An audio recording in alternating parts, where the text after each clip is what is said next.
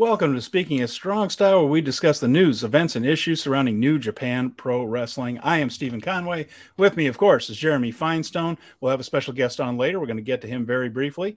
But uh, Jeremy, it's Fantasticamania week. A lot of shows, a lot of matches, and uh, a lot of interesting stuff. Uh, what, what, are your thoughts going into this one after watching uh, a lot of uh, new faces and new styles? Uh, I'm glad it's only one week out of the year. I liked it, but it was a lot all at once.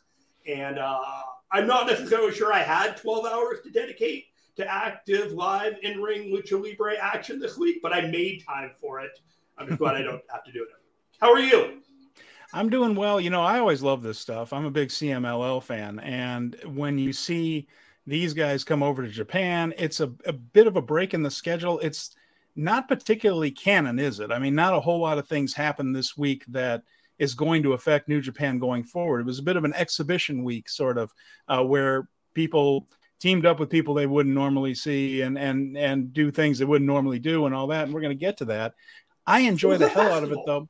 Yeah, it's it's a lot of fun. I, I'm a big Lucha fan. I'm a big CMLL fan. So seeing these guys come over here, and of course, a lot of people in New Japan were on excursion in CMLL have had uh, time, a significant time in a lot of cases in CMLL. So uh, it's a nice mix that strong style and then the more tumbling lucha thing. So uh, it was enjoyable to see. It's not the type of wrestling that you would show anyone to say, here's the best that CMLL looks, or here's the best mm-hmm. New Japan looks. You know, it's uh, it, it's it's but kind of a, something for everybody. There was, yeah. There was, but it was uh, it was enjoyable. I I like the shows for the most part. They and uh, you know we'll, we'll there were some patterns that emerged that we'll get into, yeah, and uh, we got to see some fun stuff. The best thing I would say is like a festival. You you had you had like six shows, right? Five or six shows, and interspersed for all the shows was different events and things. You had the uh, incredible uh, Relevos, the the tag team mixed uh, match, like straight belt champion. Didn't take up the whole tournament. It was in a couple of shows in the middle of it, and then you had a couple of title matches and a couple of singles matches built out of feuds. They were really just trying to give you an entire like cornucopia of flavors and treats that really represented the lucha libre uh, spirit. So we're going to talk about Fantasticamania. We're going to get into bracketology for the New Japan Cup coming up. We are going to attempt to talk about uh, Hiromu Takahashi's uh, junior heavyweight show, his little festival of its own, which uh, has approximately everybody on Earth. I think I'm on this card, Jeremy. I think I'm in an eight man tag. And I think Justin Nipper's on the show too. Oh yeah, man. Uh, and just for all of you at home, uh, wish me luck in trying to pronounce these people's names. I'm going to do the best I can with some of these guys. He drew the short straw and has to do it today. Here we go. We're going to give it a shot. We're also going to talk a little bit more about uh, some of the other events coming up. There's uh, the, the, anniversary show, but a lot of the stuff about about uh, the New Japan Cup. And uh, since it is such a big deal, this New Japan Cup, uh, we have a special guest that's going to help us along. Tell us about that, Jeremy. Well, we have Scott Edwards, also known yeah. as Scott E Wrestling on Twitter. He is the resident Joshi expert for Fight Game Media, Fightful, Voice of Wrestling talks to him. Everybody talks to him. I don't even think I'm doing him enough credit with this introduction. So I'm going to just bring him on now, and he can tell everyone all the stuff that he is able to tell us about. Hi, Scott. Hello. Thank you for having me. Thank you. Not the greatest intro, but you do so much that I honestly like had a moment of I don't know how to introduce this guy other than he's the man who does everything when it comes to uh, Japan. Uh, for the people watching live at home, you see this little uh, name tag here. I just wrote too much initially. like that was how I explained all the stuff that I do. Um, it's yeah, it's a lot. You probably introduced me the best way you possibly could because I don't even know where I write anymore half the time. I just know Fightful because you know that's daily, and I know Five Star Joshi Show because that's been the longest. But uh, you, thank uh, you for the introduction. You are the internet version of Brian Cage because you are not a man; you are a machine.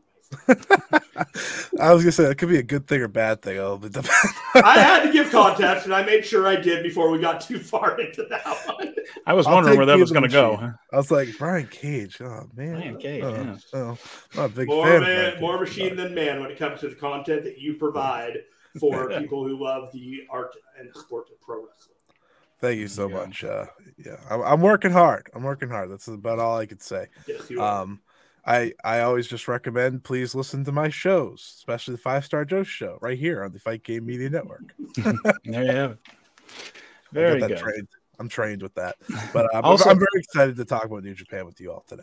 Yeah, we're looking forward to it. And also, this is going to be uh, a podcast later on tonight. I'm going to drop this probably early tomorrow morning, uh, available wherever you get your podcasts. I'm still, uh, you know, mostly uh, Spotify, in particular, iHeart, and on uh, Amazon Podcast. Still working with the with the, the Apple Podcast. We, we've got a ticket in. There's a ticket, uh, so we're, we're working on all that.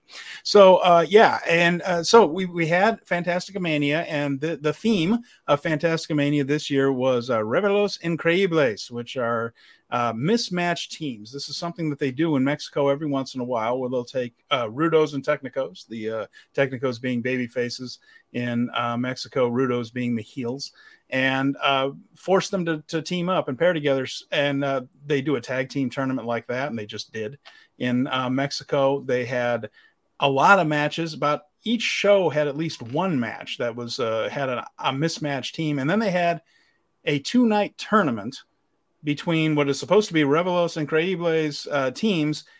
And we're going to get to that because despite all of these mismatched tag teams, of the four teams in that match, only one of them was mismatched. Well, we'll get to all that.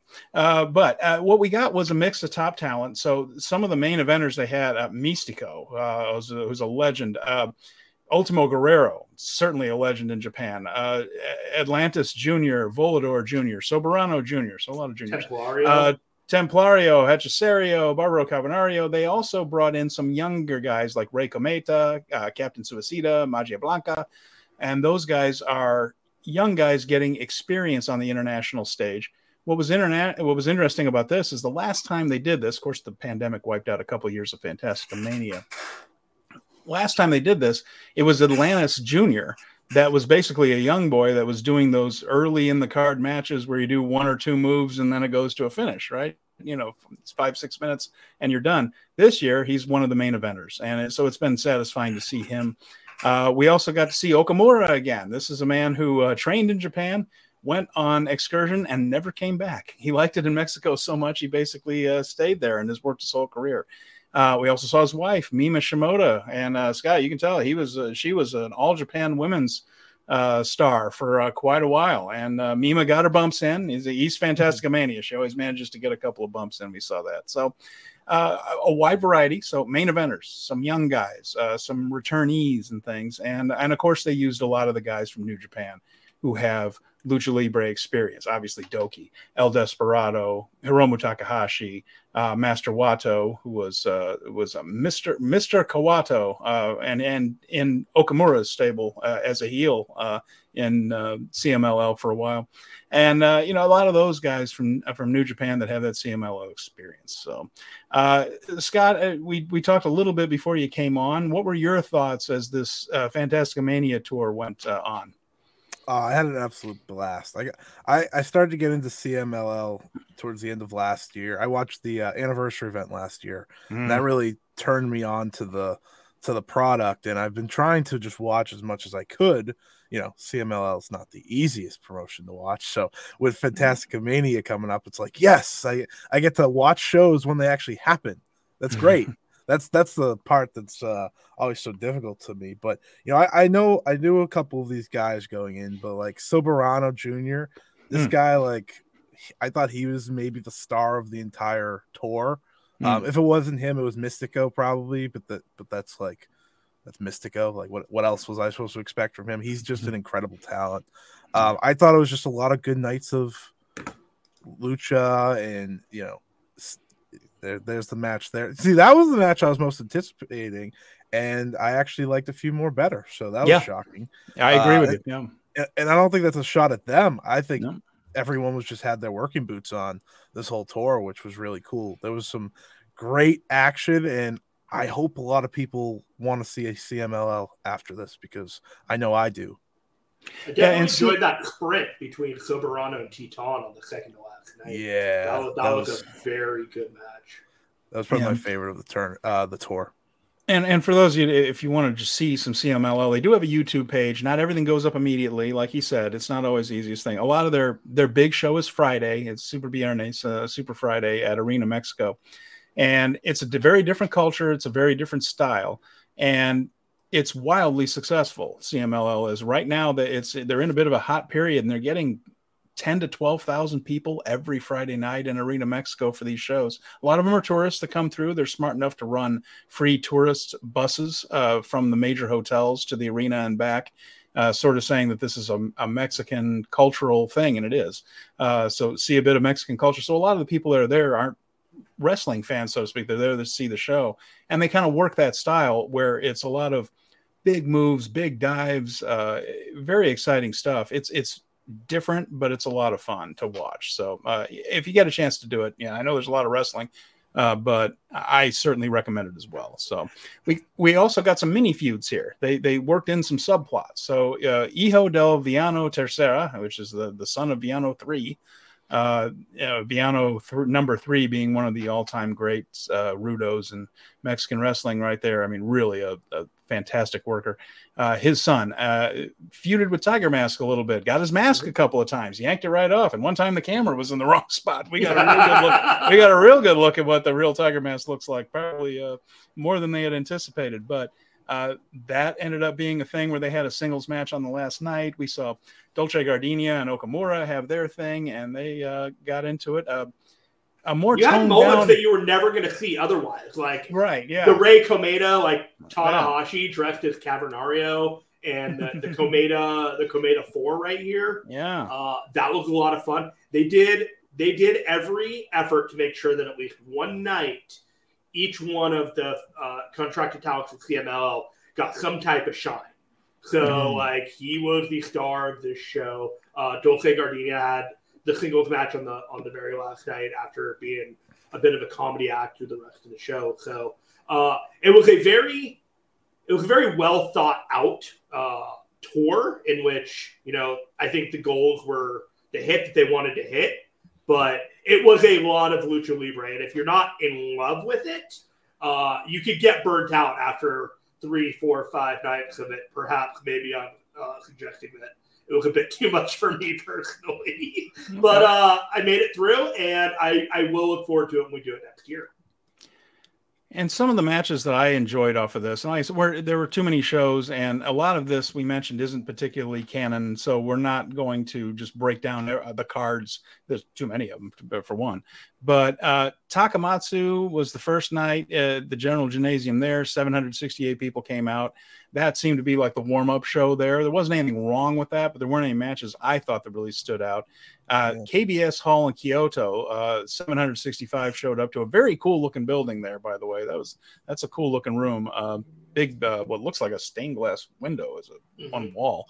Uh, but that one had Volador and Mistico against uh, Templario and Atlantis Jr. And I really enjoyed that match. That seemed to be when everybody kind of shook off their jet lag and really had uh, fun in the ring. Uh, and were there any from the first couple nights, Scott, or anything stand out to you guys before we go to Osaka? Uh, that one that you just said, the tag with uh, that that was the match where I was like, okay, now this tour is getting going. That 1st mm-hmm. night was it was yeah, I think jet lag definitely had something to do with it, but uh, that was, was, not the best night of the tour. We can no, be honest and yeah, say uh, yeah. there there were there there were some pick me ups that were not picking people up exactly. I yeah, so I loved that tag match. I loved uh I thought everyone got to shine. It was still the Mistico show in a lot of ways, which mm-hmm. again, I continue to say kind of was the whole tournament. Any match he had, like just seeing his connection with the fans is mm. always exciting to me. And as someone that's got into CMLL this year, he is like the biggest baby face in that you know promotion, but also it, it's just worldwide, right? He goes to Japan, it's the same thing. And I, one of my favorite things from the entire tournament was just like he got like dropped on his head one time, and like within the next like 10 seconds, he was like trying to get the crowd into it, like, all right, cheer me up, get me going. Mm-hmm. And uh, it worked. And I loved every second of it. And I love Atlantis Jr. I thought he had a weaker tour than I hoped for in terms of I wanted him to I wanted him to have the type of tour like Soberano Jr. had, in terms of like this this guy's a standout because I know Atlantis Jr. is that guy. Um, but no complaints really. after that second night. I, I, think also Hechicero had a very strong uh, yes. tour, and and you know the thing about Volador, I love him. Oh yeah, Hechicero's fabulous. So's Templario for that matter. But yes. I thought Hechicero was even better. Volador Jr. Man, I can't help but think, as good looking as he is, and he's ridiculously good looking, like like painfully good looking, just like you know that. But I almost think he would work better in a mask because one thing about he is so effortless in the ring. Mm that sometimes it looks like he's not trying. And sometimes mm. his facial insp- expressions, even when he's doing things like tijeras and uh, Huracanranas and all that stuff, sometimes he looks bored. His facial expression just doesn't look that yeah. he like he's all that into it. And I think it hurts him because if he just had a hood on, you know, uh, and he's doing all this stuff, I think it would be like, holy crap, this guy's a ridiculously good athlete. Now, his mm-hmm. stuff with Rocky Romero recently, he's feuding with Rocky back in Mexico. Yeah. That's been strong. He feels like it feels like he's into that a little bit more here. But that's my only thing. Other than that, the guy's ridiculously talented. So there's yeah. a lot of good stuff there.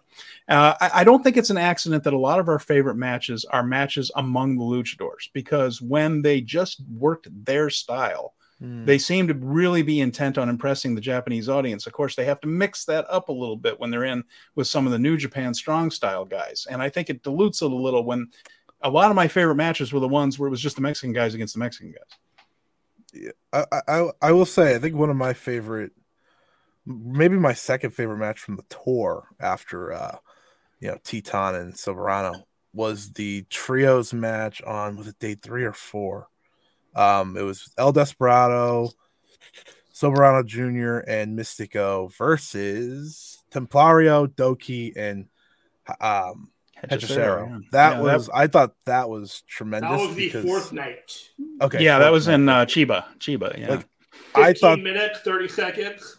Yeah. yeah, like it, it embodied everything that I think this this tour was supposed to of yes, you have that great lucha libre style, but at the same time, you can put in the New Japan guys, and they're just going to bring it up. And it helps that, of course, these two have the lucha background, of course. Mm-hmm. But uh, that was one of my favorites because I just think it was everything I was looking for in this tour. I, I don't know if you know this, Scott, but this is a no Douki slander uh, zone. Oh, I love Douki. I know. I'm a, I'm we, a total we've come a long way on this on this show, but there, there, there shall be no slander on Douki here. I love Douki. Who, no, we're big fans like of Douki. No, I just want to make sure that when somebody comes in here, they know that you, you, you wipe your feet at the door and you mm. make sure that Douki is respected. I, I respect that.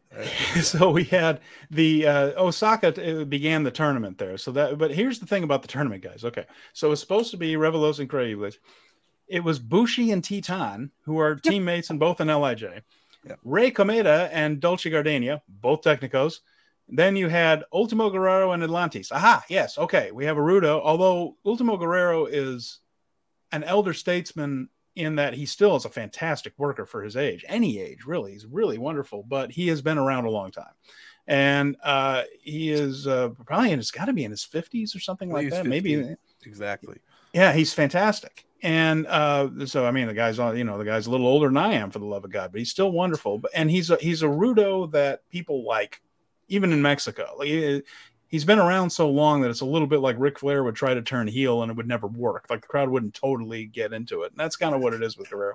But he and Atlantis are a bit of an odd pair. And then Volador and Magia Blanca both were Technicos. So it, there really weren't the, the only odd pairing in the odd pairing tournament was the team that ended up winning it, Ultimo Guerrero and Atlantis. But uh, their match against Volador and Magia Blanca was was really good. Uh, Guerrero has this move. It's called the Guerrero special, and it is a he gets the guy on the ropes in a belly to back suplex position, but turns it into an overhead suplex so the guy lands flat on his front and uh, there you go, Flaming Shark. See, we're all Douki fans out here. Uh, and he beat uh, Magia Blanca with it there.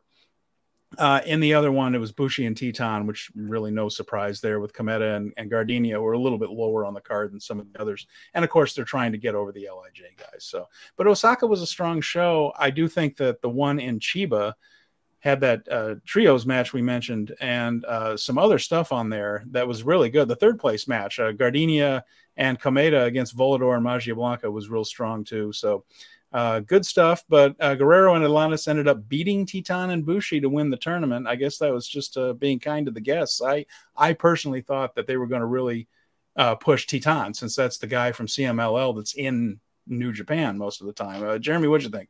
Uh, that was the one with the chops. Was that that that match had the insane chops between Guerrero and I think was it Titan? there was a singles match too where Soberano's chops are thunderous. And uh, you, you, think about it, it's a guy that works in a building that seats 20,000 every week. So he has learned to make those chops resonate. And in Korakuen Hall and in Chiba, it sounded like it was peeling the paint off the wall. Yeah, there, I thought I thought Guerrero, Ultimo Guerrero had a tag match, and it was against Bushi or Titan that he did it, and they they started chopping the shit out of each other just in the middle of the ring, and they went harder and harder to the point that even like some of the people on the Discord were specifically like locking in on that as just like one of the entire spots of the entire the weekend, and it was pretty spectacular. And even now, when I'm going back to it, like I, those are some pretty special chops between the two, but.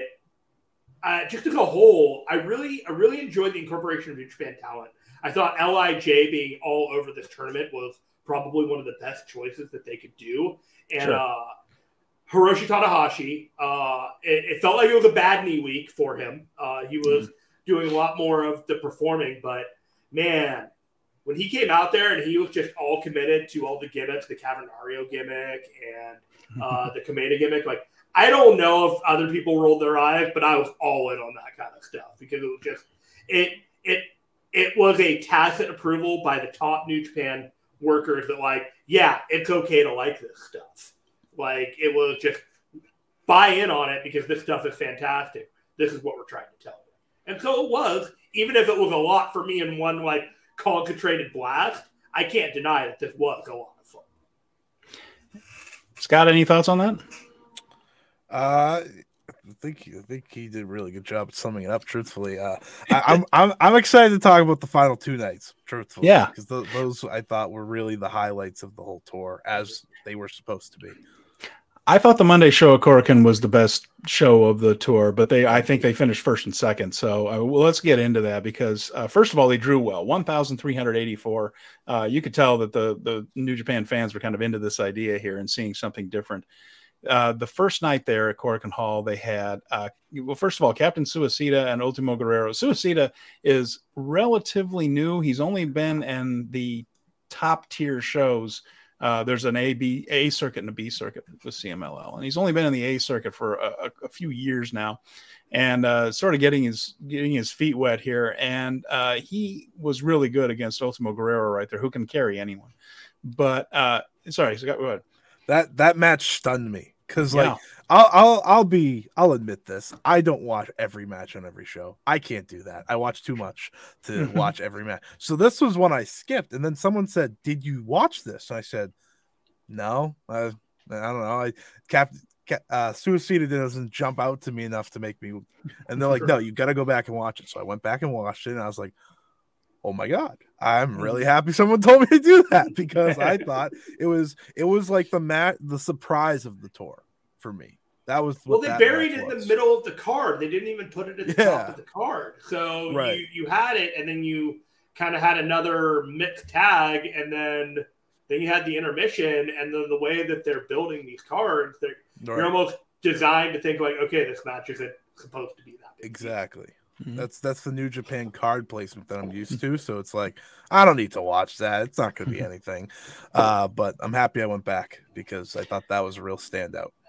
It surprised me also. One of the things about this uh, whole tour was the first couple of matches on every show were sometimes five minutes, sometimes only six or seven, and it really was just uh, whatever younger guy from mm. CMLL would hit a couple of dives and then it was a finish. It was it would be very yeah. very quick. Not a whole lot to these matches.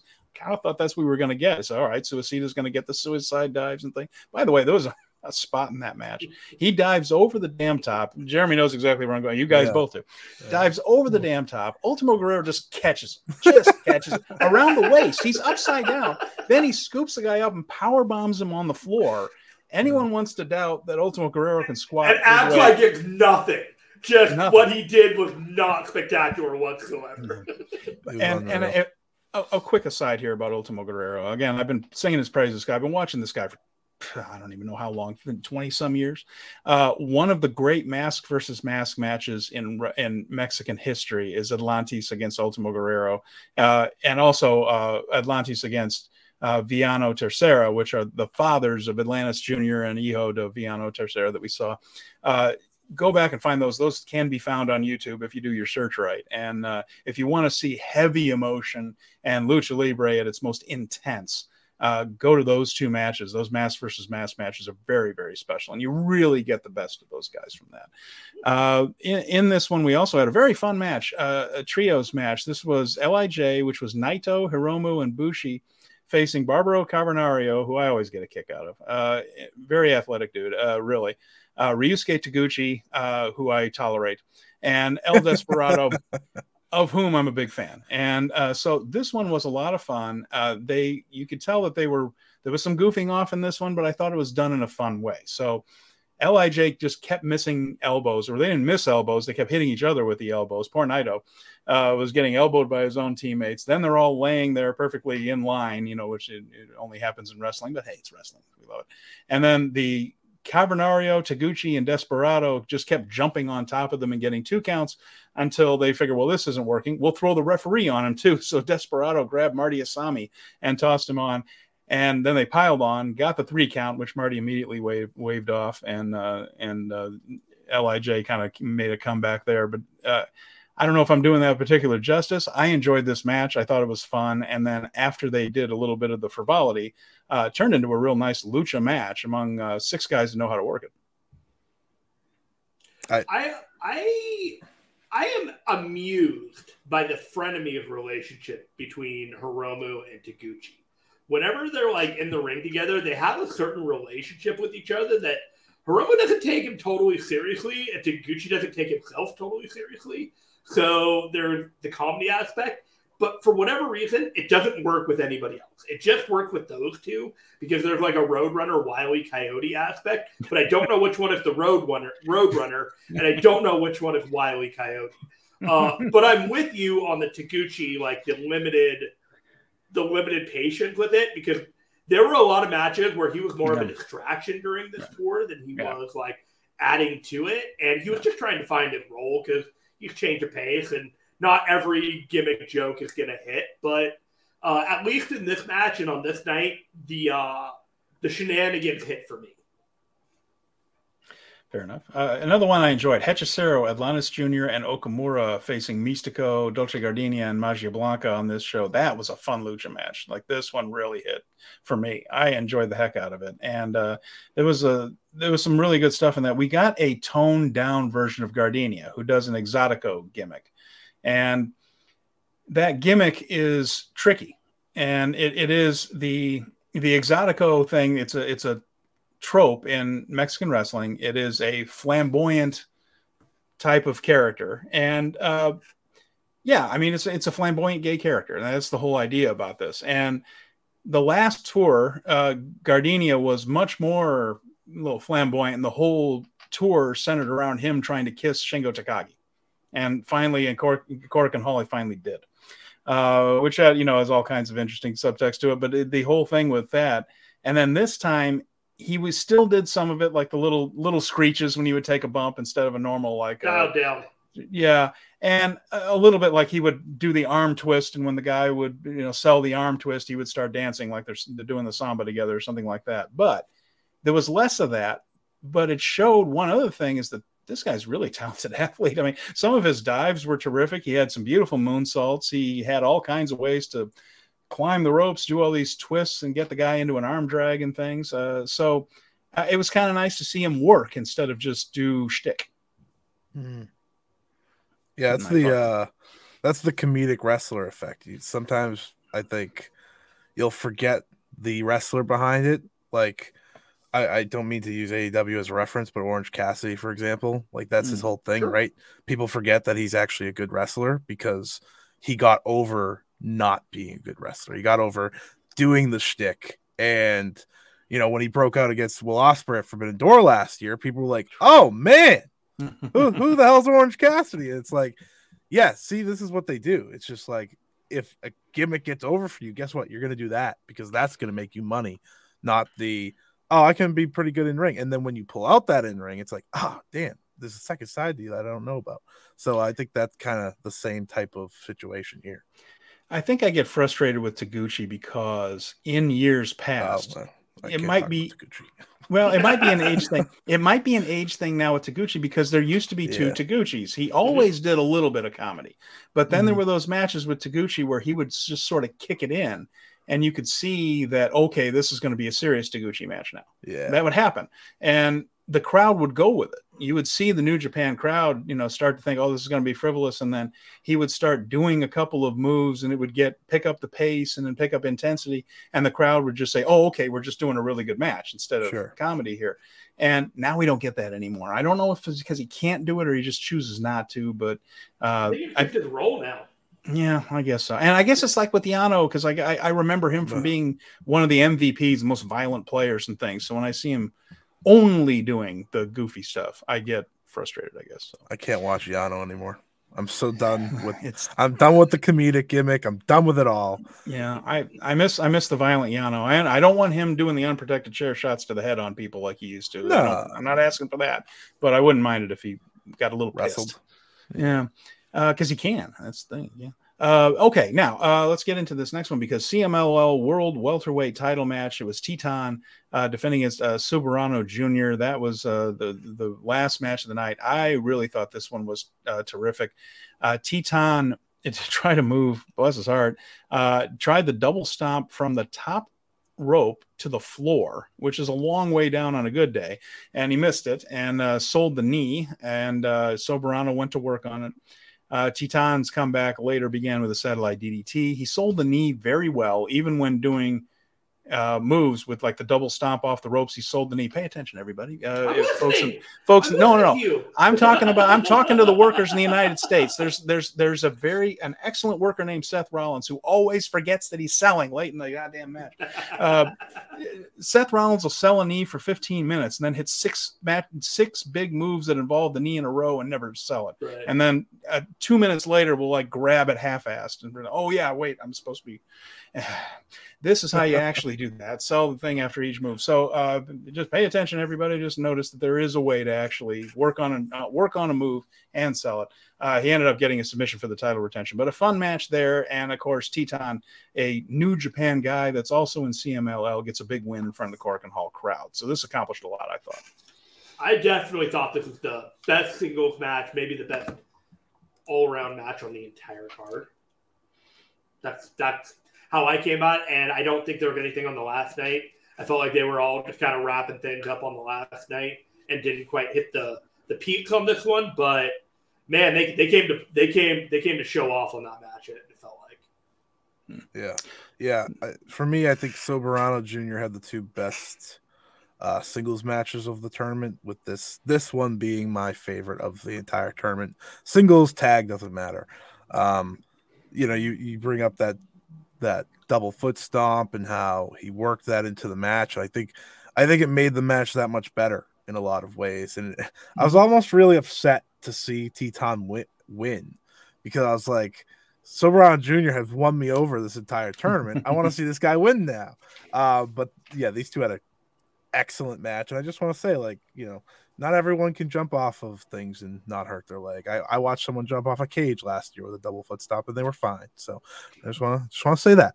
Uh, but, but uh, yeah, great, great, great match here. So uh, the next night, the final night of the tour, that was uh, actually this morning, uh, very early. Uh, Tiger Mask and finally got his uh, one-on-one match with uh, Hijo del Villano Tercera and beat him. Saved his mask. Nobody's mask got ripped off, and in fact, they made up afterwards. It was it was a night of making up with everybody. It was a Rey Cometa teamed up with Tanahashi, Oiwa, and Kojima. That was where we had the everybody's faces painted like Rey Cometa that looked really good. Um, uh, we had the singles match between Dolce Gardenia and Okamura. This is where Mima Shimoda got to do her bumping. Uh, she got a few bumps in uh, every tour. She takes a few there, and it was with Dolce. So they had had a thing where they kept kind of clashing after matches. So they had a singles match. So there were all these little mini subplots going on throughout the tour. And then uh, I thought the best match of the night, guys, was uh, Master Wato, uh, Barbaro Cavernario, and Ultimo Guerrero against Volador, Desperado, and Templario. I thought the Wato was the well, well, no, pardon me. I, I, the next match was was better than this one. I thought this was really good. Pardon me. I, am looking at my notes. I had it in there wrong. Uh, I thought Wato was really good in this match. Though. You could tell he was really having fun doing some of this lucha libre stuff again. And Volador had about as nice looking a destroyer as you're ever going to see on Cavernario for the finish. Mm-hmm.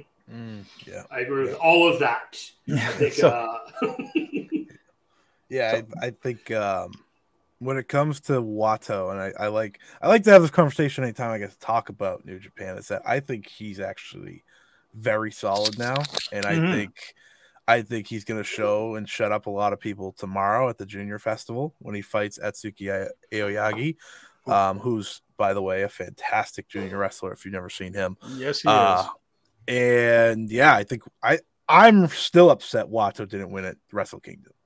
Like I'm still really upset. I I get it, but we were talking about the show. He lucked into that spot when Kushida. Oh, he sure did. out. He And he made, did. made the best out of that Mhm. situation. He He had his opportunity and He he delivered at every every point in that feud, even in like the their mixed tag match. Remember when they Yeah, had the four way, the, the tag team where Yeah. they had the they I had the that. straight bedfellow match. Like everything, he came to play, and it was just one of those.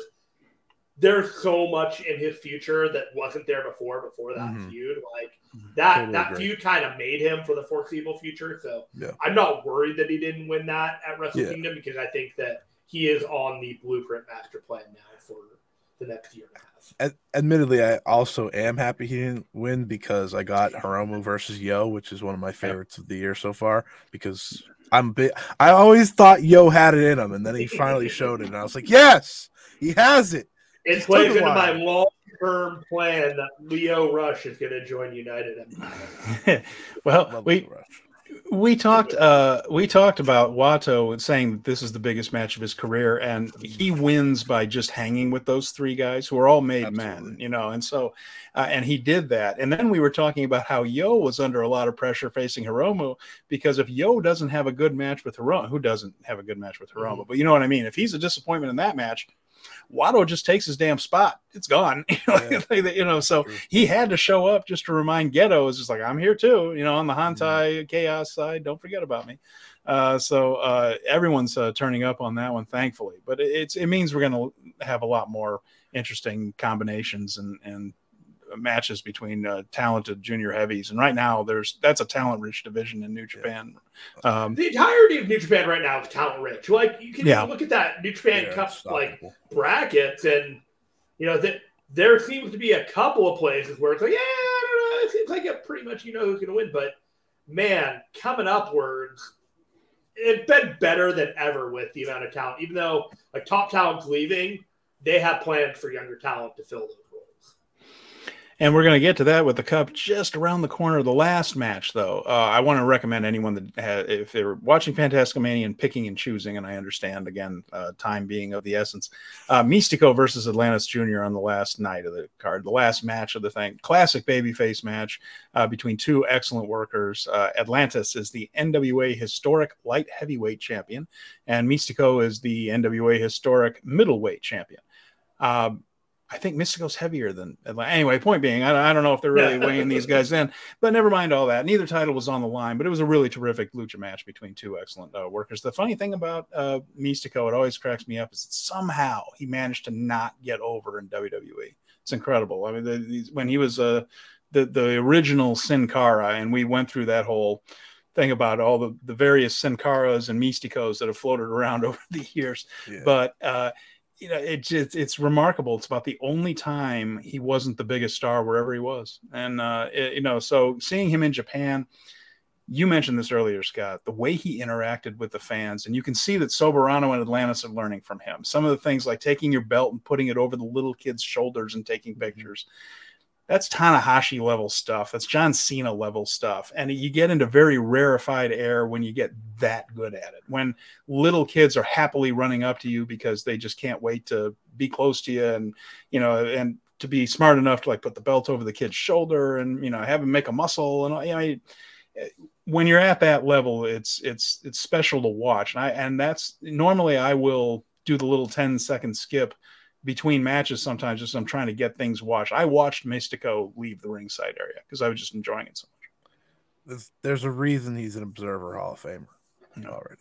So, like, I know some, not everyone takes that into consideration, but you said he's like John Cena. He's like those guys. He he's like Tanahashi. Mm-hmm. Yes, he is. And he has the accolades to prove that. I mean, he, yeah. I, I always think back to that time he was in WWE. One didn't help that they gave him colored lights for his matches.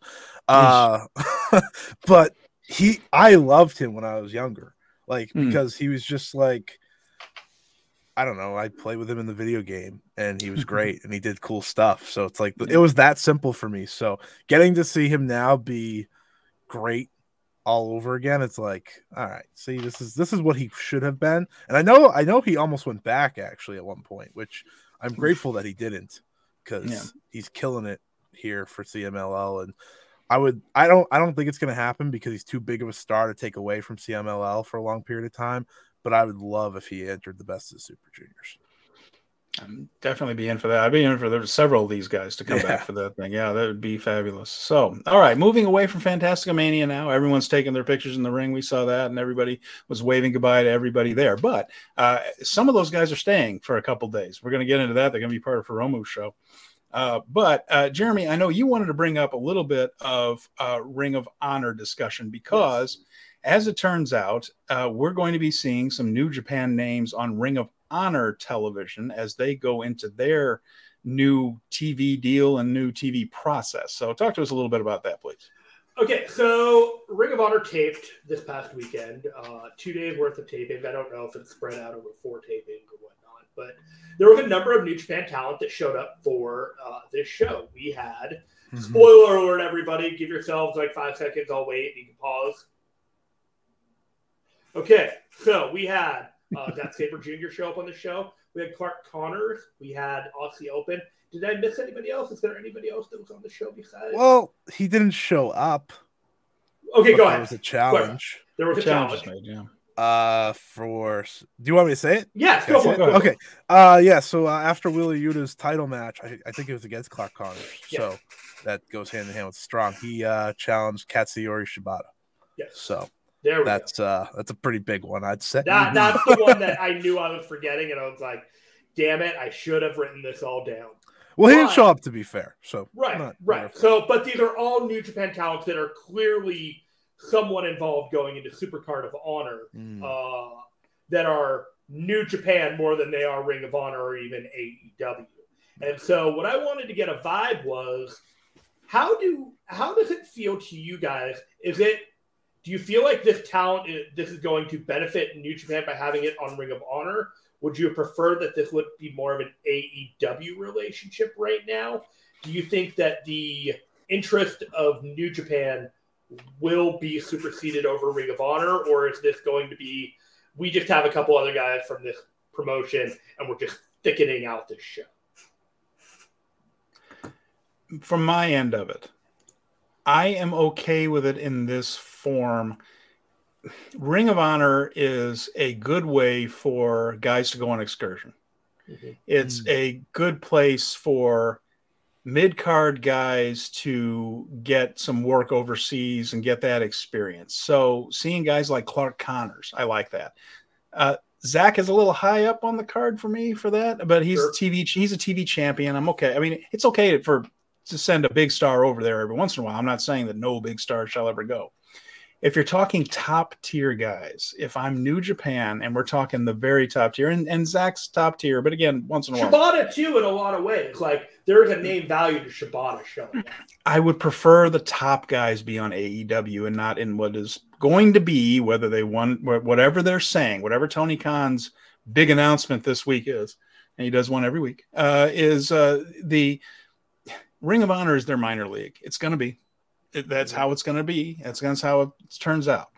And I would rather see guys, the very top guys, the Naitos, the Okadas, the Will Ospreays, be on AEW and not Ring of Honor. Now, some of these other guys that are that need the experience and the really good matches and working with different styles, the Ring of Honor is an excellent place for them. But the guys that don't need that, the guys that are always top tier, don't really want to see those guys on Ring of Honor because I think that makes New Japan look a little bit lesser in the hierarchy. That's just my initial thought on it. Scott, what do you think? One, I don't think you should have Will Ospreay on a tape show. Start I'll start by saying that. I don't think he should be uh, doing these taped Ring of Honors ever, and I don't think he will, truthfully.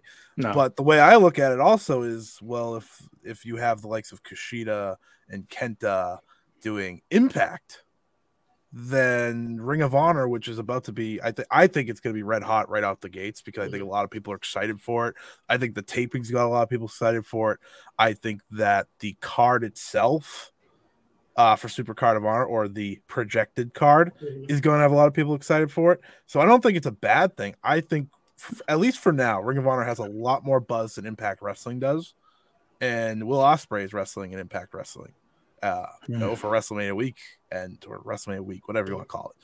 So, like to me, that's kind of how I look at it. Like, I I think Impact's a good place for those mid card talents as well. Like, I think Kevin Knight has a singles match there this week or something, which is great. I love Kevin Knight. Yeah. So like for that, I think it's great, and I want those Ring of Honor moments to happen for those guys too, like Clark Connors, as we're talking about. Um, but I don't think Ring of Honor is that bad of a place to be because they still do have some AEW top talent sure. on those shows.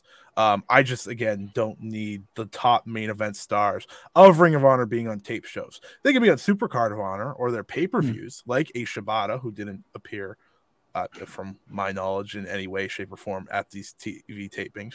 So that's okay because people are going to buy the pay per views more often, I think, than they're going to subscribe to Honor Club, for example. And and New Japan and Ring of Honor have had that relationship for a very long time too. I know it's different now because just Tony Khan running it, but I keep that in my head too. Like some of the most fun shows I've ever been to, world, uh, the War of the World shows mm-hmm. that they were doing back mm-hmm. then. So like right. I kind of like that part of it staying true, even if it's still just Tony Khan running both of them. Yeah. So there's a couple of things that make me optimistic about this. And if they are using this as the slow build towards Forbidden Door in three or four mm. months, and this is where like everything starts to happen rather than like it dropped like a bag of shit on your front door a day the day after uh, yeah. all double or nothing last week, and then it's like, all right, here we go. Everything you yeah. want to know is happening right now. I, I would prefer that mm. uh, the arrangement works out so that organic builds happen a little bit more. I'm 100% agreement with the top stars. Uh, although that Impact show, the more that I'm thinking about it, it really does seem like a vehicle that Kenny Omega could show up at the end of that to reignite the Jeff Cobb feud uh, that they have going mm. on, potentially for like Sakura Genesis or uh, a show Capital Collision after that. So mm. that's that's the thing that I'm kind of thinking of. It's like even though we are not conditioned to having these big stars show up on these shows, maybe that's something that we need to recondition ourselves to as well. That's a good that, point. That 2023, uh, the arrangements among the lower, the not WWE promotions, uh, can only get stronger if they choose to let that happen. Yeah. I, I guess I should also recognize Will Ospreay's still doing like Rev Pro and stuff, so I guess he doesn't really count here. He's just doing whatever yeah. he wants. but yeah, I, he, he's I, like Jon Moxley. He he yeah. just he can go and do and be Will Ospreay. Yeah, just don't put Okada or Tanahashi on Ring of Honor. Right, right. That's, that's, I think that's the limit, right? Yeah, no that's Okada there, and I don't think they would. If if Tony Khan gets a date for Okada, he ain't putting him on Ring of Honor. so this is no, the, that's this, this, is the immediacy that we saw announced as that. So Zack Sabre Jr. is back right away, a, doing a match. A I do expect this to be free to watch on New Japan World because all of his title defenses all of the defenses of the World TV title are available for free on New Japan World, regardless if you have a subscription. So if you want to watch this match, you do not need Honor Club to watch it. as far as I know, based off of the way that the TV championship has been made available to watch previously. Blake Christian. Right. Weird choice. Yeah. He, he, he has been on strong consistently. And so he's along the same lines as Kevin Knight, Clark Connor, Blake Christian. They all have that same generational aptitude that seems Mhm. that they are they're creating as challengers. I think For he's this title. signed for to Ring of Honor specifically. Hmm. I think Billy Christian's actually a Ring of Honor talent and has been for like months.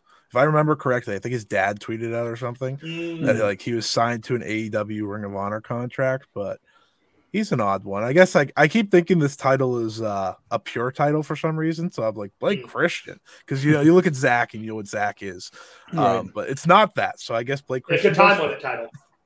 Yeah, yeah, It's which I love. title, I, I love the title. Because Steven Conway was drinking right now, I was not going to mention that I thought it was based off of a coin toss if it hit. The 15. I learned after last week. Bless America with this coin toss. We're gonna have to. I, don't know. I wish I could find that part of your brain. Just flick it out. Flick it out. but but this uh Zack Sabre Jr. in, in for all intents and purposes, this is his new Rev Pro title. He's just walking around everywhere with it, like Yeah. blatantly defending it, and no one's going to be able to take it off of him until there's a big New Japan match that Hmm. he loses it to, and it's going to build a guy. So I like that phrase. He's just blatantly defending it. Just blatantly, all over the place. Just defend right up in your Yeah, face. He's on Ring of Honor. like showed up Ring of Honor. Just, just And- waving it in your face. Just blatantly he, he was at Battle in the Valley. He's like, "Yeah, I'm waving. I got this title right here. Come and get it." Nobody I like to see him subtly defend it sometimes. Just Zack Sabre Jr. He doesn't do anything. So subtly. I- he defended his title. I didn't even notice. blatantly defending that title. But yeah, I just I wanted to get a vibe. I wanted to get uh, just a general feeling of what read the room, if it will, about the Ring of Honor arrangement and whether there's more benefit to Ring of Honor or more benefit to New Japan. And I think I think both companies can get something out of this. Oh yeah, that, that- I think so. And again, just for uh, middle of the card guys to get experience and younger guys to get that kind of international thing and excursions, there's all kinds of ways this can work. It's it's you know just as long as nobody has to look minor league to anybody else, and that's that's Hmm. that's the challenge whenever any promotion works with any other promotion is like who make sure look what happened with that uh, uh, Tokyo Dome show with Noah where they had the Noah lost all the big matches. And like I said that I know those matches were great and that show was fun to watch but you can't help but think that fans that came to see the New Japan guys left just saying well yeah I'm I, I'm watching the right company. I'm watching the right so. I got to tell you, I never considered Desperado or Leo Rush as the guys to take that TV title off of them, but I got no issue with either one of them being the ones. I like it.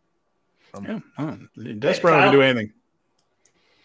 Desperado can Time to talk the cup. It is time for bracketology. It's that time of year in a lot of Oh, ways. We got. March Madness coming. We got New Japan Cup coming. Let's get some brackets. Okay, so here's the contest that we're going to do this viewership. We are going to go down the line in all the rounds, and the consensus between the three of us, whether we agree three to nothing or two to one, whatever the consensus is, will be the official choice going forward for the 2023. Speaking of strong style, New Japan Cup bracketology. I'm So we have- power all of a sudden. We have we have three, two wise men and one half wise man here and me, and we're going to figure this out. Okay. And we are going to come up with a winner, and our winner is going to be the right winner. And we're going to come back and brag after the cup about how smart we are. And if we're wrong, we're never going to bring it up again. It will not be mentioned. We'll just be on. Anything happened this week? Nope. Nope, No, nothing. All right. so we so have we're- a live bracket that we will fill out as we go. we're- all right. Where are we starting, Jeremy? Where we got? Let's um, let's start at the top right with Yoshihashi and Kyle Fletcher because I feel like there's a lot. It can get down to the wire on the right hand, on the left hand side. So All right, we got Yoshihashi and Kyle Fletcher. My first thought on this is that Fletcher is going to beat one half of the tag team champions to set up Aussie Open against Bishamon at some point. I'm with you on that. Scott. My my thought is that Bishamon won't be tag team champions when Yoshihashi's wrestling this match. So Oh, you think Uh, Okada and Tanahashi are winning that? I absolutely do. I think they Oh. because they set up uh, Shota and Ren Narita for later down the line. So I think uh, you kind of want that generational tag. But maybe that's a little too spicy. Uh, also, Hiroki Goto doesn't beat Okada and Tanahashi. Come on, uh, I think he beats. Tana, I think he beats Tanahashi. Absolutely, I think that's. I, I thought Tanahashi is the guy to take the pin if they wanted a guy. Yeah, I think he's. I think he's taking the GTR. That was always my th- my thought on I, that. But. I should reference legacy wise. Hiroki Goto rarely gets to beat Hiroshi Tanahashi, so. uh I don't know. I I I, I think uh, I think we'll have the dream team tag champs for uh, a little fun run there.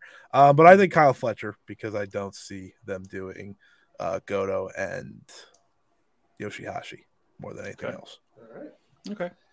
So we got uh Hiroki Goto moves on. So we got Shingo Takagi and Aaron Henare. Mm, let me think. I I think Shingo Takagi is winning this match. Yeah, I, I, I don't see Henare getting the victory here at all. It better be Shingo Takagi. Is that, Yeah. is that, is that better? I just don't understand. I Yeah. don't understand any other finish there. yeah. I am with you on that one. And Tama Tonga has a bye. So we're going to move on to the next one, which is David Finlay and Tomohiro Ishii. This one, this one could be interesting. I'm going to let you guys go first. Well, my thought is Finlay, just because he's going to need the heel push after turning uh, heel on Jay White at the Battle in the Valley, and I don't think it would make a whole lot of sense to beat him in the first match in Japan as a uh, raging asshole. yeah, his I think- character, his character, Finlay's terrific, uh, but I mean, his character is now is that he is a raging asshole. So the, he's got to get this first big win, right? Yeah, I think David Finlay's gonna have a nice run here. They're they're Mhm. trying to build up that international side of things. Uh, you know, with Jay White gone, you kind of have no choice now. Uh, there's two big names I think in this tournament to do that with, and Finlay is one of the two. So definitely a win over Ishii makes sense. Flaming Shark has his thoughts on that one too. He's there you go.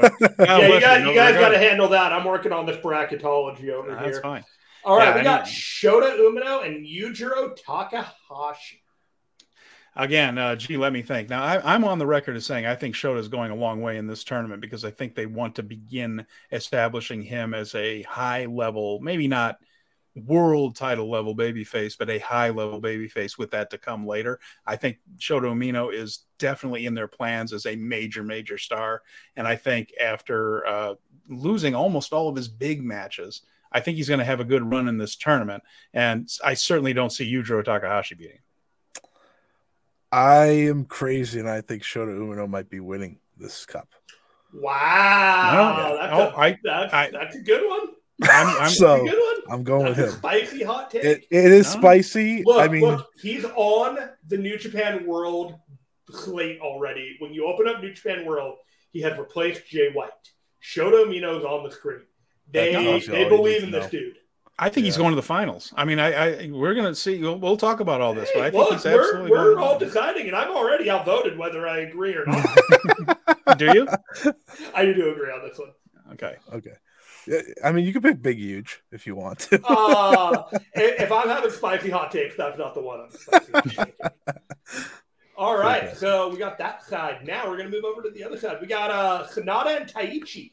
Ugh. This one's in. This one's fascinating to me because both guys are kind of on a cold streak as part of the story. Uh, just Mm. four guys isn't winning their matches, and that's been part of the story. That that this new faction isn't quite doing as well as it had hoped.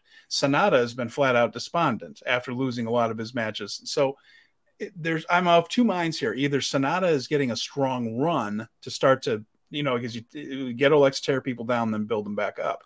So if SANADA loses, loses, loses, maybe the cup which does kind of lend itself to his style of wrestling, uh, could be his push, or this could be rock bottom for him, where he he loses in the first round, walks out of this thing just going, I don't know what, you know, do I even belong in the G1? He seems to be having a bit of a in character existential crisis in some of Mhm. these uh, backstage interviews. So I'm really torn on this one, uh, guys. I, I think it, whoever loses is more the story than the winner. Mm, interesting. Do you want to be the last guy to pick on this one? Yes, please. I'll pass. Okay. um, if I got what I wanted, Taichi would win the cup. Uh, Yes, because I know. I because I love Taichi. And I love Uh, seeing Miho Abe happy. Exactly. But I I think you know I talked about this a little bit with Jeremy before. You got into the Mhm. on here, and I I said SANADA kind of feels like he's either you know out round one or he's winning the whole damn thing. That's kind of the feeling I have with him. I agree and- with Flaming Shark here too. Yeah, yeah me too. like there there are some pathways here that really just seems Yeah. like a narrative victory of SANADA outgrowing and moving past some ghost slash things that potentially might be holding him back right now. Mhm. And I I think that there is something to SANADA joining just four guys because he's fashionable and there's a fashion bet to that one. His relationship with Taichi. There's a there's not a lot of room at the top of LIJ right now, especially with Shingo, and they just added uh, Titan. There's a, there's a lot of people in that stable. So does that happen with SANADA winning or losing? I'm going to go with SANADA winning. Yeah, I will too. Okay. Uh, you know, it's uh, yeah, all right. I, I think I think that's probably it. I'll go ahead and make it 3-0 on that one. Okay. Even though I didn't even though you guys uh, decided it before I did, which is fine. I I really am flip a coin on this one. It's Yeah, it's I- interesting It's in a a lot of chalk ways. pick. It's 100% a chalk pick. Yeah. It's whatever they have planned for all the guys involved. Other than that, it's just, yeah. Yeah. This one Tetsuya Naito versus El Phantasmo. Right, I'll, I'll go first here. Please. I, I think this is the toughest me- first round match to pick 100%. because Tetsuya Naito has about seven stories within this bracket that you could tell. You have the one with, well, Phantasmo, the match itself is important because of where Bullet Club is right now. Yeah. Uh, but you have, of course, the potential of him facing Sanada, which, you know, with the Sanada story, it's like, oh, does, you know, Sanada, Sanada like maybe cheat to beat Naito? And, you know, that's how we saw we follow his story. Uh, and then there's the idea of, well, what if Naito gets to the finals against a Shota Umino? And Shota Umino gets that win back because that is a classic as well. With I feel like Naito in the New Japan Cup, let alone uh anything like right because Naito, you know, of course, beats Shota. Does to get that big win in the finals? But Jeremy did convince me before this show that El Phantasmo having a run makes even more sense because of where Bullet Club is right now. Because this is this is a guy that they need, right, to kind of establish himself. And maybe getting to the semis out of nowhere is a possibility. Um uh why'd I go first? I should I should I should have picked last. you can defer. You can Yeah, I'll defer. now. I'm gonna defer. I wanted to give my thoughts out there, and then I'll I'll, I'll pick last. I'll pick last. I actually believe Naito is going quite a ways in this thing, so I'm picking Naito. And I, I understand the ELP thing absolutely, but I also think that him losing here could be part of the story that uh, Bullet Club is just in. Yeah, and pardon the pun, in chaos. You know, there's just and, and and they're a little bit rudderless. They don't have a leader. No one's really stepped forward to be the leader, and uh, I think this could be a thing where they're in a bit of a their own crisis right here. It's interesting, isn't it? Because Sanada, just four guys, Bullet Club, they're all messes right now, and and storyline messes. They're just they're like people are just kind of fumbling around. They're lost in the woods. I I think it could be part of the story here, and I think Naito is going a long way. So my my vote is with Naito. I I joked once that Sanada could become the leader of Bullet Club, and I think it'd be very funny. Um, Yeah, Cold Skull Bullet Club. yeah, it would be uh all the way. Okay, so here's my argument for El Phantasmo. And it is when you get to that semifinal, Mm, El Phantasmo versus Will Ospreay is a hell of a match. And El Phantasmo as someone climbing to the top of Bullet Club and Will Ospreay is the head of United Empire is an even more intriguing match. Tetsuya Naito has had a lot of attention on him over the last two months. He had three title matches last year at the beginning of the year. It is a question of do you go back to what you know will potentially work, or do you start rebuilding for the future? And so everything about their planning right now is about building for the future. And with Yeah. that, that is my argument that I, I think we need to see Phantasmo here more than I want to see Naito because Phantasmo as a pillar of New Japan going forward over the next two to three years is probably best for business for New Japan. Okay. Are we Hmm. sure they're really building for the future totally out here? I mean, I, I mean, I think they are, but I, I, I'll have my reasons for that. We'll go into that. Uh, Scott, you're the you're the I admittedly, I don't even like Phantasmo, so this is this is Oh, this, you can, also, you can also remember this: Phantasmo was united with the Bucks, and Ospreay is united with United Empire, so there's a natural rivalry there too. I'm making my argument. uh, It'll break boy. my, it'll bust my whole bracket Phantasmo doesn't go. Ah. You know what? I'm gonna so I'm actually going to go because of the Chase Owens factor. I didn't. I'm, I feel like I should take in the double bullet club idea into respect to ah, Chase Owens. Come on. Ugh. Ugh. Getting a buy Uh, in the first round. Yeah, that's unfortunate. I didn't pay attention to that. Upper stakes, uh, elder statesman Chase Owens. I, I gotta go with my gut, and I'm gonna go with Naito. All right, I'm, All I'm sorry. I'm sorry, All good. Jeremy. All you good. almost had me. It's Oh good. man. Well, I, I hope I'm. I, I I expect to now be completely wrong, Jerry. We could just be like, "I told you." it's good to have conflict. You, know, you twisted his arm pretty good there. I thought he was going to tip. Hey, I, I, I could be wrong. I'm just going with my gut of where I've thought about this the whole time. So Yeah, yeah. All that's the only right. way I could go. We got Ren Narita and we got Evil. Uh, Good lord, I hope this is Ren Narita. Uh, I feel like they got the upper hand over Evil the last time with the titles, and Evil Yeah. moving forward. You think Evil's getting his win back on this one? Yep. They've been protecting Ren for the most part. Uh, he, he he did lose uh, at the yeah he did lose recently by submission there all that stuff. Eh, I'm gonna go with Narita. Scott, I'm what do you gonna, I'm gonna go with evil. Hmm. Unfortunately, Yeah. Ooh, I mean, Scott, your favorite, Toru Yano versus Mark Davis. I hope Mark Davis squashes him. All right. I, I I want Ospreay and Mark Davis more than I want anything else in this bracket. I I think that that is entirely a more entertaining match. I don't think we're getting that. no, you're probably right. but I'm gonna pick Mark Davis. We're gonna be selfish here. I got Yeah. Toru Yano. Now I'll take Davis because I, I mean I I don't think anybody here thinks that anybody but Will is moving on to the final eight there. So no matter who, it's going to be him. I, I think this is an opportunity to have interfaction uh, guy uh, interfactional matches without it having to be a big angle or a big feud. And I Mhm. think that might be a thing where uh, Davis just has a match with Will there, and it'll probably be terrific. And part of it is, yeah, hoping that I don't have to watch Will try to navigate a Yano match. But Hey, there I you go. like the way the second round looks right now, except for Chase Yeah. Owens. So we're doing good. All right, so we're going to go back to the other side. We got Kyle Fletcher and Hiroki Goto. What are we feeling here? I think Kyle Fletcher is a like legitimately can be a future single star. Mhm. That being said, I don't think he beats both of Bishamon. So I'm gonna go with Goto here.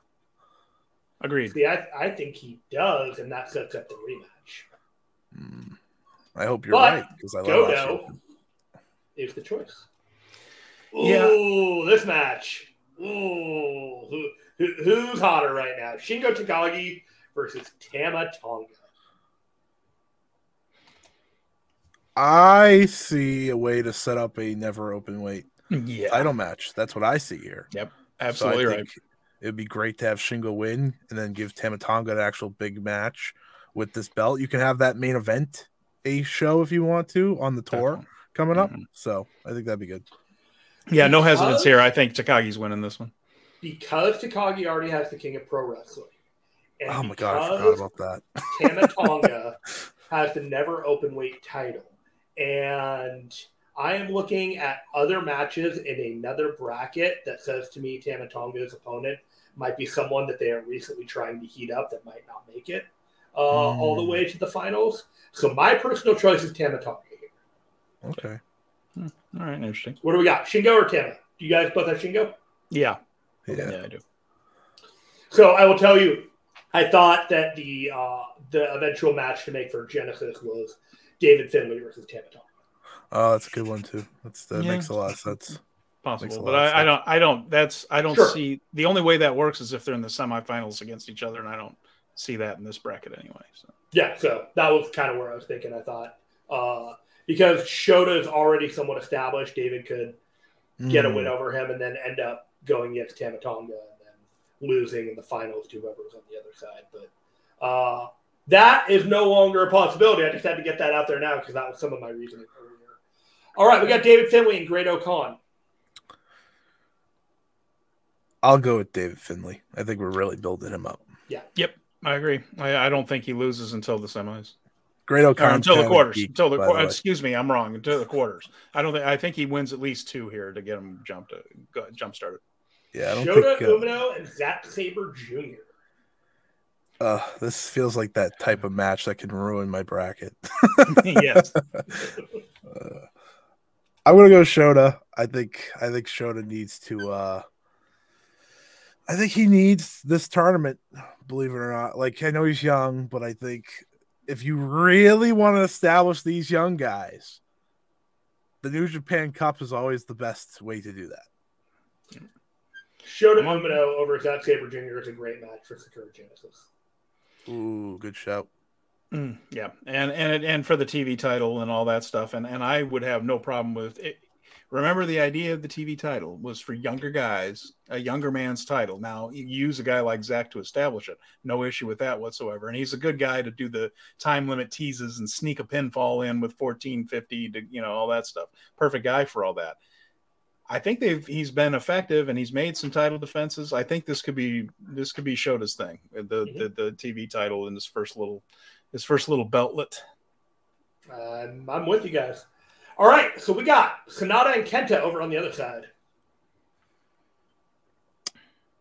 I- I'm pretty set on if Sanada wins one match, he's going. He's going. Uh, so I'm gonna go with Sanada. Though if if Noah Kenta wants to show him his face again, I, I'm not gonna be upset. Is he a champion now? Kenta is the strong champion. Strong. Oh right, right. He defeated So- Fred Rosser. gotcha, gotcha. Okay, thank you for the reminder. Yeah, I'm still gonna go Sanada. I'm with Sanada as well. Yep, I'm I'm in agreement with there. I think it, yeah, like you said, if the, whoever wins, even if it's Taichi, by the way, I still put him over Kenta right there. I think Mhm. whoever wins that first round is going. A uh, a commercial for just four guys is the essentially. I, I still think Sanada just four guys. That is a, Just five a guys. Nice. Well, you could just kind of take uh, Taka and just make him the manager. That's true. That's very true. We got Naito and Chase Owens. It better be Naito. it better be El Phantasmo or Naito. I'll specifically say that. Yes, yeah, it's going to be Naito. All right, we got uh, Evil and Jeff Cobb. Hmm. Uh, I think I do think they put. You see now, oh boy, now see, oh boy, see, they might be doing the interesting, the most interesting of the uh, of the. Uh, oh boy, of the Will Ospreay faction here with Cobb and Ospreay, if they wanted to do that. Uh, They're not doing that. yeah, boy. So, uh, you think Evil's going all the way that far? Uh, I had the thought that if Sanada were to get to the semifinals, that he would have to face Evil. Mm. That was that was how that bracket kind of the the Sanada story means going through Evil. I I am again going to stick to my guns and say that Will Ospreay will get foiled at every opportunity to get his title match against Okada until Wrestle Kingdom. So Hmm. somewhere in the semifinals or finals, Ospreay's losing, and I think it's the semifinals. So Yeah. I, I think there is an interesting story there to think about is that I, I am gonna pick evil here. Um, but between evil and Ospreay, Sanada has a story there with both of them. Hmm Like you The know, face, you the orbital bone. the orbital bone, he made it made Sanada drop the title, right? That kind of sh- sh- that's what led to all his bad luck. So it's almost That would like, actually that's a compelling argument to bring Will Ospreay all the way forward. And Yeah. okay, I like that. By the way, Will Ospreay beats Mark Davis. yes. no, sorry, Mark. I I love you, but uh, Okay. didn't give you much of a shot. So we're getting to the final eight here. Uh not I, I, I think I have like six out of the eight were in my original. Flame, Flaming Shark asked a very interesting question here. Evil beating Narita, Cobb, and Ospreay. Is Gedo paying you guys off? Uh, no, uh, no, I have received no money from Gedo. I also uh, am in the minority on this one. I don't think Evil's getting anywhere near all this. So we'll see what's happening. Do you want Ren? Do you think you think Ren Narita and Jeff Cobb is the match that happens? I mean, it could, but I feel like Jeff I would Cobb prefer it eat was. his I, lunch uh, money. Yeah, yeah, I think that's I think that's what happens, and I think Cobb wins it. To be honest, Interesting. All right. Well, you're gonna. That's part of your bracket later on because I think you got outvoted. okay, we're gonna go back to the top corner. Hiroki Goto versus Shingo Takagi.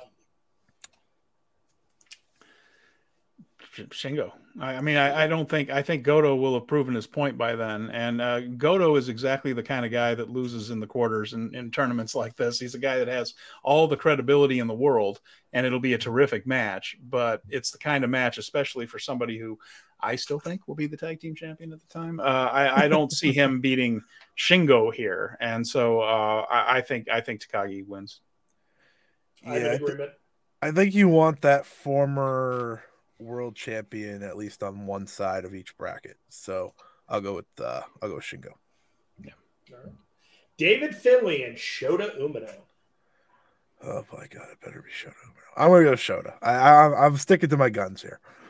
I have said for a long time, I predicted before the bracket ever came out that Shota Umino is going to make the semifinals of the Cup because I think that's going to be the beginning of his uh, push because he kept, you know, had to lose to Naito and all that. But uh, I, I do think that's coming. I think Shota gets this win. Wouldn't be shocked though if they really wanted to push Finlay. I'll No, I, wouldn't either. I think I think the plan is for Shota to have that match, and so he doesn't move forward. I think it's Mm. Finlay personally, and I think they're they're really invested in him, and I don't think it was a coincidence that his attack on Jay White happened right before the Cup. Mm. My pick is David Finlay here, but we're going to go move forward with Shota. It wouldn't be the first time he's made it far. Yeah. No, yeah, it's true. All right, so we got Sanada and Tetsuya Naito on the other side. I'm sticking with Sanada. I think um, I think I'm fully committed to the Sanada thing now, which could hopefully uh, that means he's waking up for the tournament too. That'd be great. All right, Conway, let's hear your argument for Naito. I'm going to go with Naito just because one, I think he's coming out of this bracket, and I'm not even sure Sanada gets out of the first round. I think Tani- Taichi might win. I, so, so you know that, that that's the Bro, part that I really wasn't even me. sure Naito was getting out of the first round. That's very true. I think it's about time we all admitted we don't know what the hell's going on. In No, this I side of think the all- bracket. Yeah, and, yeah. and- yeah, and so, but It's uh, fun. we- After Yeah, all it said is and fun. done, we're all I- gonna we'll all tell each other who we our top two and and our, our predicted winner is, and then we can we can have our have our cake and eat it too. Naito is my pick here. I'm gonna do Sanada. Oh, All right, Nice. Evil and Will Ospreay. dear Lord. Ospreay. Ospreay. Yeah, I mean Ospreay. The the story that you just told was very very compelling, and so I am. I'm with Cool. I just thought of it. Uh, so we got Shingo Takagi versus Shota Umino. Make your arguments, gentlemen. yeah. I mean, if you're gonna establish Shota in this cup, he's got to beat a world champion, right? He's got to beat a former world champion. Go big or go Um, home. Yeah, and I think him getting a win over Shingo Takagi, that's about as big of a win you can get these days in New Japan without beating like an Okada or Naito, right? It's like who's not those who who's not the pillars of New Japan that you can beat and get a lot from? It's Shingo. Um, and I think Shota Umino beating Shingo Takagi makes a lot of sense. Uh, Yeah, I, I'll agree with that as well for basically the same reasons. It's a way to one have a terrific match, and for B to get that win, uh, a huge win without it being the win, which Hmm. is still to come. I- I- and I also think whoever wins that bottom bracket is representing in the finals. I will say between Shota and David Finlay or Mhm. Zach, if Zach randomly wins again, which I don't think is going to happen. Um, but I could be wrong. Uh, I'm gonna have to go with Shota on this. Neither one of these were my pick to to get out of the bracket, but they but they all like served a purpose getting to where they are. So for the sake of how this is played out, I think Shota Umino is the choice. We got and, Sanada and Will Osprey. Well, all right. Uh, yeah. Uh, I, I, of these two, I would say Will, which would set up the rematch with Shota coming off that whole thing where Red Shoes had to stop the match and things. God damn which, it, it does. Which is oh. a which, which is a very which is a very compelling story. I'll tell you why I'm thinking that. And, and as far as this goes, this has worked well for me. Again, I think. Again, I think. Fun. Yeah. Again, I think Naito Naito gets there, and actually beats Ospreay because sure. Jeremy, I agree with you that he gets the. I think the whole thing is he gets the win back over Ospreay after the G1 finals, and also I think they will continue to put those little obstacles in front of Will because I don't think you know it's going to be a, a, little while before all that pays off. Mm. Could be a G1, could be the. We'll get to all that, but. Yeah, for this one, since Naito's out of this one, I got to pick Will and uh, but with the idea that Shota still has uh, that mountain to climb. So let's. I'm going to pick Will over Sanada. Uh, this is where I'll I'll sit here and admit the reason I voted for Sanada and Shota Umino is I think they're the two favorites to win this tournament. Um, so I was like, I wanted to cover bases on both sides just in case. Um, that being said, to me, either you know if Naito wins, I think had Naito would beat Ospreay, and then you get Ospreay, uh, Naito and Shota, like I pointed out earlier, right? Like I I pointed that out because that's the match that you go back to after Naito had originally beat him. But if it's this case that we have here, having Will Ospreay lose to Shota Umino in the finals and play off that red shoes angle, that's exciting. I think the I think the idea of continuing Ospreay's story of getting to that moment, right, getting to Okada in the world title is exciting, but just failing at the end like he did in the G1 last year is all the more exciting to me. And then you establish Shota Umino via this New Japan Cup. And now watch me be wrong. Watch Shota Umino lose to Yujiro Takahashi, and we can all just go home. it won't even matter. He'll lose via Big Juice. It'll be great. The bracket buster. But uh, I'm gonna pick Ospreay because I don't even know how we ended up here. I don't even think this is yeah. even close to my final four. No, no, no, it's not. And, you know, the... one one choice in the beginning bracket, and it all went to shit for me. So, so how, yeah. So how about we vote for the? We'll we'll vote for this. We'll we'll see this all the way through. Then yeah. we'll talk about what we think is actually going to happen. Right? Yeah, we'll mm. each yeah. talk about our picks. We got ten minutes to to knock this out. So okay, I I really I really like this story of Will Ospreay versus Shota Umino because here's why. If Will Ospreay loses to Shota Umino, who then goes on to Sakura Genesis and gets wiped the floor with Okada, mm. that's gonna fuck with Will Ospreay's head. That he couldn't yeah. beat this guy that Okada beat handily, or just he dispatched. Because yeah. that that is a story psychologically of a guy that has to keep rebuilding from the bottom because they don't want him to lose all that much. So the story can't be mm-hmm. Will Ospreay has got a shitty losing streak. He's not a good wrestler right. anymore. But if he has like mental like like things that are happening, it's just like he has to overcome these obstacles that you never saw coming. That is a compelling story. So I'm gonna go with uh, I'm gonna go with that as well. I think Will Ospreay's the pick. Okay. So we agree that uh Shota should win the whole thing if this happens exactly like this, yes. Yes. Yeah. If if this is the cir- if these are the circumstances, yes. I like establishing a guy like that through this tournament. Screenshot in this one. So Scott yeah. Edwards, burn, what's burn actually it, going what is actually going to happen here? Uh so I'm actually gonna so I think I've had I personally I had Naito, Ospreay, Shota, and I'm not gonna lie to you guys, I have no idea in that top bracket. Haven't been able to figure it out for days. I've been staring at it. I said, none of these names really jump out to me like I want them to. Um, because Shingo, of course, coming off that world title match already. So, like, he doesn't seem as obvious as you'd think. Uh, Tama Tonga is interesting because he's also the never open weight champion. And you know, maybe if he got to the semifinals and Shota got that win, hey, there's another title match for him. But yeah, I, I realize I have Shota Umino being a lot of champions. I get it. Um, so I think it, I'll say it's Naito, Ospreay, Umino and uh, Tama Tonga or Hiroki. Yeah, Tama Tonga. Maybe. I have no idea. As you can tell, I'm not confident in that top bracket at all. All right, I so like- my final four Yeah. were El Phantasmo in the top corner, Will Ospreay in the bottom corner. Hmm. Uh, it was a pick'em between Takagi and Tama Tonga in the other corner, Sure. which I was leaning towards Tama Tonga, and then David Finlay in the bottom corner, which would eventually lead to Tama Tonga versus El Phantasmo uh, going into the final two phase. Um, wow. Okada Wild at final. The- Okada at Sakura Genesis. That'd be a wild final. Way to establish ELP though. Yeah. I am going to go with actually three of the four that are here. Will, Shota, and Shingo, I think, are correct. Again, I'm going with Naito in the upper left. My idea is Naito gets his win back over Will. That keeps Will out of the picture here just enough.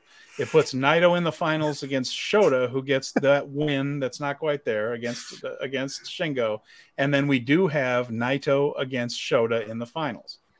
The reason I'm picking Naito in this is because it is for a main event of what is one of their bigger shows, Sakura Genesis. They usually go with a really big match for this. And Naito is a security blanket guy. Gedo's got his security blanket guys. Okada's one of them, obviously.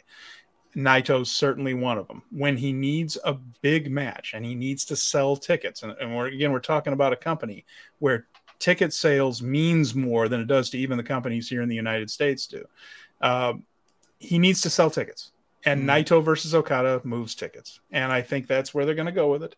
And I think you have the story that Shota still has the Naito shaped mountain to climb in that he can't hmm. quite get over that guy's hump. That could be for the G1.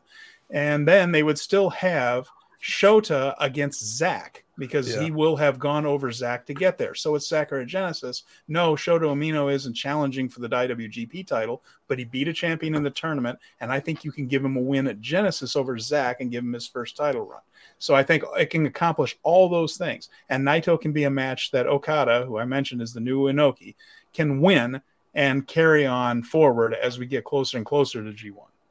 I, I I just want to point out I think it's hilarious and none of us had Sanada yet he ended up in the final. He was in one of my like original blueprints. I'm like, bro, could- of all these people, of um, all the of all the established Yeah. like New Japan people that've been around, Sanada's the one that just hasn't had anything interesting happen to them.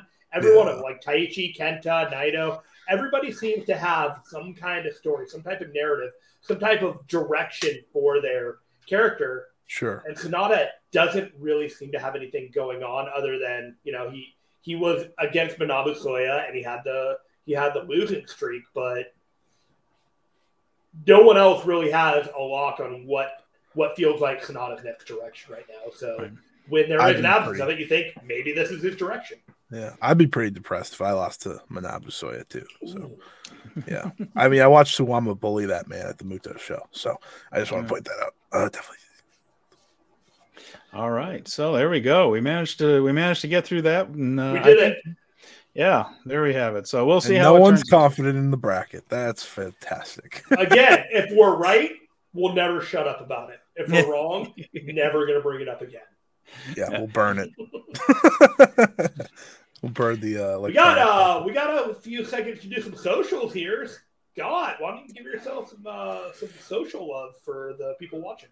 Yeah, please uh, follow me at Scott E Wrestling on Twitter. You can see all my wrestling thoughts throughout the week. Of course, you can please check out the uh, Five Star Joshi Show here on the Fight Game Media Network. Steven will actually be on there this week, so Oh, another cheap plug.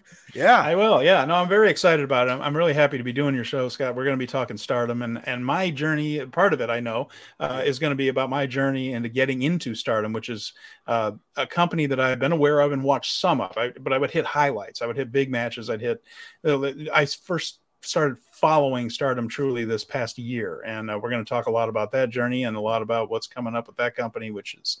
Um, really about as well booked as anything going in wrestling right now and it's just been really strong and i've enjoyed the hell out of it so we're going to talk that so uh looking forward to it and hope everybody uh, listens in Yeah, so uh, please check that out. That's that's my that's all my plugs. But follow me to see everything else. That's the that's the easiest way to get there.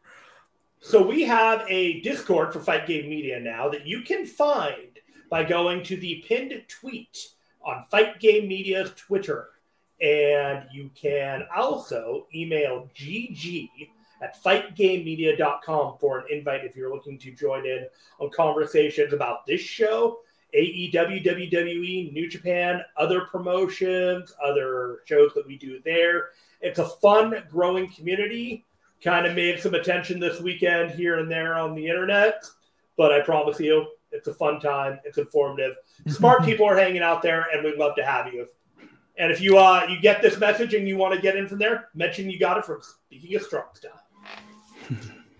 All right. Well, with that in mind, uh, we're about to wrap this one up here, and uh, we're getting some love on our brackets and for uh, for Stardom as well. So that's great. I'm glad to hear that. Uh, I always thought we had a, a very intelligent uh, viewership here, and it's uh, being confirmed. So a lot of good stuff going on in Japan right now. So uh, with that in mind, we'll be back next week to talk more about it, and then uh, we'll have the boy uh, have the the junior show to talk about some of the early cards from this tournament. So the New Japan Cup. So a lot to go. Thank you very much, Scott, for joining us. Really appreciate your time. Thank you. Thank you for All having right. me. Love doing this. For Jeremy, I'm Steven Conway. Thank you for joining us on Speaking of Strong Style. We'll be back next week with more. We'll see you real soon.